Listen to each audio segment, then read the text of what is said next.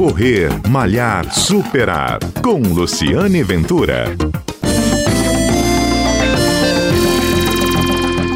Olá! O programa Correr, Malhar Superar está exibindo uma série de áudios com o presidente da Federação Capixaba de Atletismo, o André Schitz, sobre as novas regras para a realização das corridas. Hoje você vai saber o que os organizadores precisam fazer para as inscrições das novas corridas e também como pode ser feita a entrega de kits. Lembrando que nós estamos sobre novas regras desde o dia 19 de setembro aqui no Espírito Santo e as corridas já podem ser realizadas, mas é preciso ter atenção. Ouça o que André orienta sobre os kits e sobre as inscrições das corridas. É, todas as inscrições elas devem ser feitas eletronicamente, tá? Isso é muito importante até para não haver nenhum tipo de contato. E também recomenda-se restringir aí a participação de atletas acima de 65 anos, né? até o risco latente de contágio diminuir né, ou desaparecer. Tá? A entrega de kits. Né? Recomenda-se incluir apenas materiais essenciais para a competição dentro do kit, é, a ideia é que não se coloque nenhum tipo de material promocional. Tá? Importante também a camisa do evento, ela deve vir embalada da fábrica. Também a gente recomenda né, que ela não que não se permita a troca da mesma, tá? Isso é muito importante, até para não ter esse contato, esse manuseio.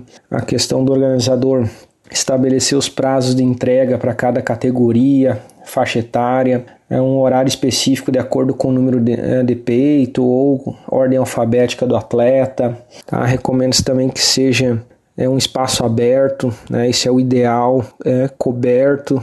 Né? Esse foi importante devido também à questão de chuva, né? às vezes pode ocorrer, tá? mas sem paredes né? e o mais largo possível. Né?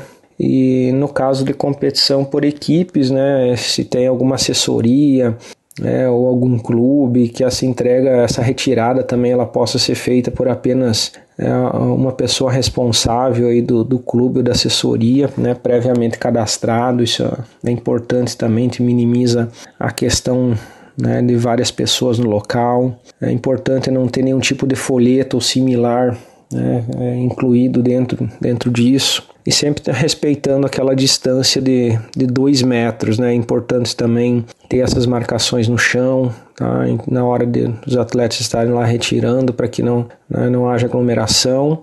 Tá? Isso é importante. Questão de serviço de guarda-volumes também, tá? uma distância né, ideal de dois metros aí deve ser respeitado entre os atletas. Né, espaço também deve estar marcado no chão. O atleta, ideal que o atleta né, deixe somente uma, é, uma bolsa né, identificada no local e, e também na hora de, né, de, de retirar é importante que ele vá lá, que não tenha esse contato, que ela seja colocada em cima da mesa, né, e que ela esteja também guardado dentro de, um, né, dentro de uma bolsa aí descartável, identificada, né. É, isso é importante também não haver Claro, o mais o ideal seria, né, se caso o, o atleta for, ele já ir pronto para a competição, né? Evitar ele estar tá levando outros itens, outros acessórios, né, outra roupa aí para ficar trocando lá, né? Então é bom ter esse cuidado também.